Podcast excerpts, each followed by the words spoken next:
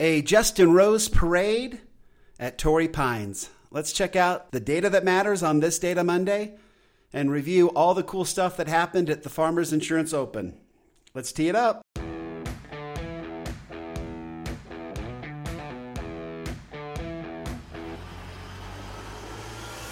Welcome to Data Access Golf, your home for rapid golf improvement. And now, from the thin air of the Rocky Mountains, next on the number one tee, your host, Aaron Stewart. Hey everyone, welcome to another episode of Data Access Golf, the podcast on this Data Monday. Really a cool weekend. I hope that everybody got to enjoy that. Um, really fun to watch Justin Rose and Adam Scott kind of go at it a little bit. It got tight there at the start with some bogeys out of Justin Rose, and then he just uh, he called it a gut check on hole number seven, and just trusted it and kind of went about doing some really amazing things. And Adam Scott finished with four straight birdies, and Justin Rose still just kind of made it look pedestrian. Just kind of stayed with it. So really, really cool. It was his tenth victory, pushing him past Nick Faldo I will not say Sir Nick Faldo. I am a Stewart. We do not recognize Windsors in the crown. No, I will not do it. So Nick Faldo now has been passed by Englishman Justin Rose as far as victories go. And only one Euro- other European is out ahead of him. He tied uh, Sergio Garcia as well. But um, you've got Rory McIlroy with 14 uh, victories from the European Tour from a player from Europe on the PGA Tour. So it'll be interesting to see how Justin Rose goes. He's playing so well. You could see him maybe catching Rory in the next year or two with, with Rory's game in the state that it is now. Again, Rory's an incredible talent. He's going to win again, obviously. Uh, nobody, when he gets dialed in, he gets dialed in. But there's something about Justin Rose and what his team is doing uh, with, with the technology and the feedback that's making him very precise and very good. I'll, I'll also mention Bryson DeChambeau's victory over in Dubai, a record setting pace for him as well. But uh, we talked about him in the last uh, podcast, so we won't do it this podcast, but maybe one in future days. His, his performance was amazing. He was um, super impressive out there and played some amazing golf. I guess we should probably discuss that Tiger Woods finished off pretty strong. And um, so going in to this season, Tiger Woods' first kind of performance in 2019 looked pretty good, looked healthy, and it looked like he had to knock some of the rust off and get going. So, some initial thoughts on Justin Rose. It's been well documented that he made an equipment change, and this was only his second tournament playing this, these new clubs. And that is one thing that used to be such a big problem for players is when they'd make an equipment change, they'd kind of disappear for a while. And I guess the, the, the most noticeable has been Rory McIlroy. When he made that change to the Nike clubs, he was not the same player for quite some time. We've now seen some other players make these adjustments, but now we're in the era of of having technology to really kind of dial in using TrackMan the right numbers. So Justin Rose and any of these top tour players that understand their numbers can jump from club to club and and get it dialed in. And that's all that's happened here. Justin Rose's swing is so precise. And if you watch it, he really checks off a lot of the boxes that we talk about here at Data Access Golf. He is very precise. He obviously knows his golf swing. Some really interesting comments over the weekend about how he makes changes to his golf swing. His coach, Sean Foley, will come and say, Look, I've been looking at things. This is where I think that we need to go. And then it kind of, Justin will either agree or disagree, or they'll talk about it. And then it goes to like his fitness coaches. And they'll be like, yeah, we don't really, Justin doesn't have the ability to kind of make that move yet. And yes, we can do it, or no, we can't. I guess he's got some hip issues that I'd never heard about. And so there has to be some compensation for Justin to make some of these adjustments that maybe Coach Foley wants him to do. I thought that that was a really fascinating and responsible way to look at changing your golf swing. And so for all of us, that's kind of the first point that comes out of all of this. And, and what really stuck out for me is we need to make sure that when we go in to work on our golf swings, we've got this technology that's going to tell us pretty clearly, hey, this is what you should be doing with your golf swing. But there's definitely going to be some moves that are not going to be very comfortable to us. And we have to listen to our bodies and make sure that we don't put ourselves into a place where we could possibly get injured. So do that. I was I was so uh, interested to hear that Justin Rose knows that he's got some of these this, these hips issue these hip issues. And again, I, I hope uh, Nick Faldo didn't violate any HIPAA laws by sharing that with us on television. But that's the first I'd ever heard of it. But it just it brought out that we just need to make sure that we take care of our bodies. And one of the coolest ways to do that is to figure out how we naturally move. And this goes back to extraordinary golf and Fred Shoemaker and his brilliance. Is that he has this club throwing exercise where you go out and you throw clubs, old beat up nasty clubs, at a target 10 to 20 to 30 feet down the range from you and kind of get a feel for what that is. Literally taking the club back and swinging it as you would a golf club, but letting it go through the release and, and sending it down the, the range or the fairway wherever you're practicing and seeing what that feels like. Your body knows how to move, right? It knows how to make these natural motions, which is where we kind of run into, we watch Bryson DeChambeau swing and we think to ourselves, well, that's a little robotic. That doesn't look very natural. And, and that's absolutely correct. So I hope that when Bryson gets all these changes uh, put into his swing, that he goes and practices naturally, kind of understanding how his body works. He's all about the numbers right now, and he's young enough, I think, that he can get away with it. But if we keep doing things that are hard on our body, no matter even if the technology is telling us we have to do it one way, and we're not careful and don't make sure that our bodies can do it that way, then we can we risk injuring ourselves. So really fascinated with that as far as Justin Rose goes, that he is that he and his team is that dialed in that before they make any sort of changes based on anything that Coach Foley's seen, they want to make sure that he can physically make that change. So really brilliant and really a good reminder for us as well. So I kind of wanted to go through some of these numbers then that we look at every single week and I've started doing a graphic and making that as sort of the the graphic for this podcast where it has some of these um, statistics listed. But so let's jump into those and we'll just kind of compare what Justin has done year to date and we'll compare what he did in the tournament. And, and we're finding some interesting trends here I know that we've talked about. So the first one that jumped out, let's just go right down through them. Um, the consistency number, right? Well, let, us jump back a bit. By, by winning the Farmers Insurance Open, Justin Rose jumped from 40th, 40th spot in the FedEx rankings all the way up to sixth. So up in the top 10 for the FedEx, you would expect that once you win a, a, a, tournament on the PGA Tour, you do tend to jump up into the top 10, at least early in the season for sure. Uh, events played, we're going to look at his consistency numbers, which is really uh, amazing. So we know that we at Data Access Golf look at a consistency number being the number of cuts made divided by the number of tournaments played. And so Justin Rose has played in 326 events and he has made 264 cuts for a percentage of 81%. So, four out of five times when Justin Rose enters a tournament, he's going to make the cut.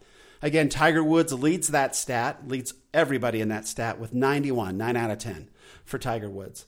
Um, average year to date driving uh, yardage for Justin Rose, year to date 308 yards, and that puts him at 17th in the rankings on the PGA Tour this year. For this tournament, he averaged 310 yards, so two yards higher, um, right within the margin of error there for sure. His driving accuracy for the year is 61%, and that is 125th on tour. So not not strong there. As far as his accuracy for this week was 63%. Um, so I was surprised by that because Justin came out and talked about how um, well he thought he drove the ball. And statistically, he didn't really drive it that much better than than he normally does, but it was a little bit better. Justin Rose was just a you know two percentage points higher, and he felt like he drove it really well. So greens and regulation, typically he's 78. I mean, excuse me, he's 68 percent, which puts him at 174th on tour. So not very strong year to date. But this tournament, he was at 78 percent and you would expect to see that, right? He hit 10% higher greens in regulation than he normally does. Good. Scrambling, 71% for him year to date, and that ranks him fifth. So Justin Rose knows how to work it up around the green. If he gets it up and close, seven out of 10 times he's going to get up and down for par. Very strong numbers there. Sand safe, 68% was his average, which puts him 14th on tour for sand safe percentage. Uh, over the course of this tournament, 50% one out of two. So actually a little bit lower in sand saves, but it just means that he wasn't in the sand very much because his green and regulations were higher, right? So fewer opportunities to get up and down from the sand. Um, strokes gained putting. He's 0.87 for the year, but he was only six point he was only 0.646 for the tournament. So picking up, you know, just over half a stroke on the field per round. Putting from five feet. His uh, rank for the year, year to date, 86%. Uh, putting from 15, 10 to 15 feet, 55% of them. And then putting from 20 to 25 feet, he makes 33% of those, which is super high, as we'll see when we compare to our benchmarks here in a minute. And then his putting average, I, I decided to throw this up there. So his putting average for the year, when he hits a green, when he's on the green, he will get up and down in 1.6 strokes as his average. So less than two strokes a green, which makes him first on the PGA Tour. So again, his putting's been very, very strong. He uses the claw grip, puts obviously very well with it. He's leading the tour as far as putts per green. So excellent stats there. Really, really cool. So let's bring up our benchmarks and see how we performed according to our benchmarks, our performance benchmarks. Okay, so again, these are benchmarks that we have set up for ourselves as amateur golfers to help us analyze our own games and so when we go into spring, we are going to go out and play. We're going to keep track of how we're playing. And that's going to be, hopefully, if you want to, you can use the little app we're creating right now to do that. This is going to give us really accurate benchmarks so we don't work on the parts of our games that don't need to be worked on. There's so many of us that probably go out and beat, you know, hit 100 drivers when we really don't need to be hitting drivers. We should probably be in the sand or around the green or putting or whatever it is. But by using these benchmarks and measuring our game against these benchmarks, we'll be able to work on the part of our game that is weakest and is not tour quality. Okay, so our benchmarks then. We're going to compare Justin Rose's performance to these benchmarks and see how they settle out. So we saw that he he uh, drives the ball 63% of the time in the fairway, and we're saying our benchmarks are 50 to 60%. So he's right above our benchmarks there. He would not need to work on his driver as far as we're concerned, and he was happy with his driving uh, for this tournament. So nothing to work on there if you're Justin Rose. He's happy with it. And, and if we hit 63% of our fairways, we would be happy with it too. And we would know that there's probably someplace else we need to be working on. Greens and regulation. He typically hits 68%. He hit 78% for this tournament, so much higher. And we're saying our greens and regulation really need to be between, between 55 and 65%. That's the sweet spot for us. So again, Justin Rose performed above those benchmarks. As a tour pro of his quality, we would expect him to. Scrambling. We would expect, in, in, in, our amateur game, we would expect to get up and down 45 to 55% of the time. And again, these are tour quality stats, but it's the lower half of the tour. And, but we're amateurs, right? So we're trying to keep it realistic. Justin Rose gets up and down from the sand, for, I mean, scrambling 71% of the time. So scrambling's not his issue at all. So saves, we're saying 30 to 50% of the time, we need to be somewhere up and down 30 to 50% of the time. If it's in that spot, we'll be okay with it. We'll be happy with it. We won't beat ourselves up over it. Justin Rose gets up and down 68% of the time, but in this particular tournament, only 50% of the time. Putting from 20 to 25 feet. We're saying we need to get up and down, make those putts 3 to 7% of the time. Justin Rose does it 14% of the time. So practicing from 20 to 25 feet, not a problem for Justin Rose. From 10 to 20 feet, we're saying we need to make 20 to 40% of those. Okay, two to four out of 10. Justin Rose makes 55% of them. So again, very, very strong putter. And we know that. He leads the PGA Tour in putts per green. And putting from five feet, he makes 85%. We say our benchmarks need to be between 65 and 80% before we start working on them if it has to be lower than that 65% in order for us to get really worried. And again, he's right there in that sweet spot. We expect something similar out of ourselves. The top part of our benchmark is at 80%. So again, these benchmarks look really, really good for tracking our game and making sure that we are putting our focus on the aspect of our game that is weakest. And we'll know that we'll know that as we compare our numbers to what these benchmarks are. As always, I'll take these benchmarks and post them down in this podcast so we can have a look at them. And uh, we are making progress on the app. So hopefully, we'll have that ready to go by March 1st. And it'll be a free app where you can kind of keep track of these stats based on these benchmarks and hopefully have a really good 2019 season, working on that part of your game that needs to be worked on. Anyway, so that's it for a Data Monday. Congratulations to Justin Rose. And really brilliant. He said it himself in the interview that that when he had those three bogeys early on in the round, that mentally he said in the past maybe that would have rattled him a little bit. But he just kind of had a gut check, gathered himself. There's something about knowing your golf swing and knowing that you're doing everything right that gives you the confidence to kind of like, look, I had a few bad holes, but I know that I'm solid. I know that my golf game's in a good place and I'm fine. And then so from hole seven on, I think that that's just kind of what he said mentally. He's like, look, I've got I've got nothing to worry about. I've seen the numbers. I know my golf swing's in, a good place. Where if we don't use technology or have feedback, there's no way to get to that point where we can be comfortable in golf in our golf swing. And we've all experienced that where we kind of got to the point where it's like, I have no idea what's going on.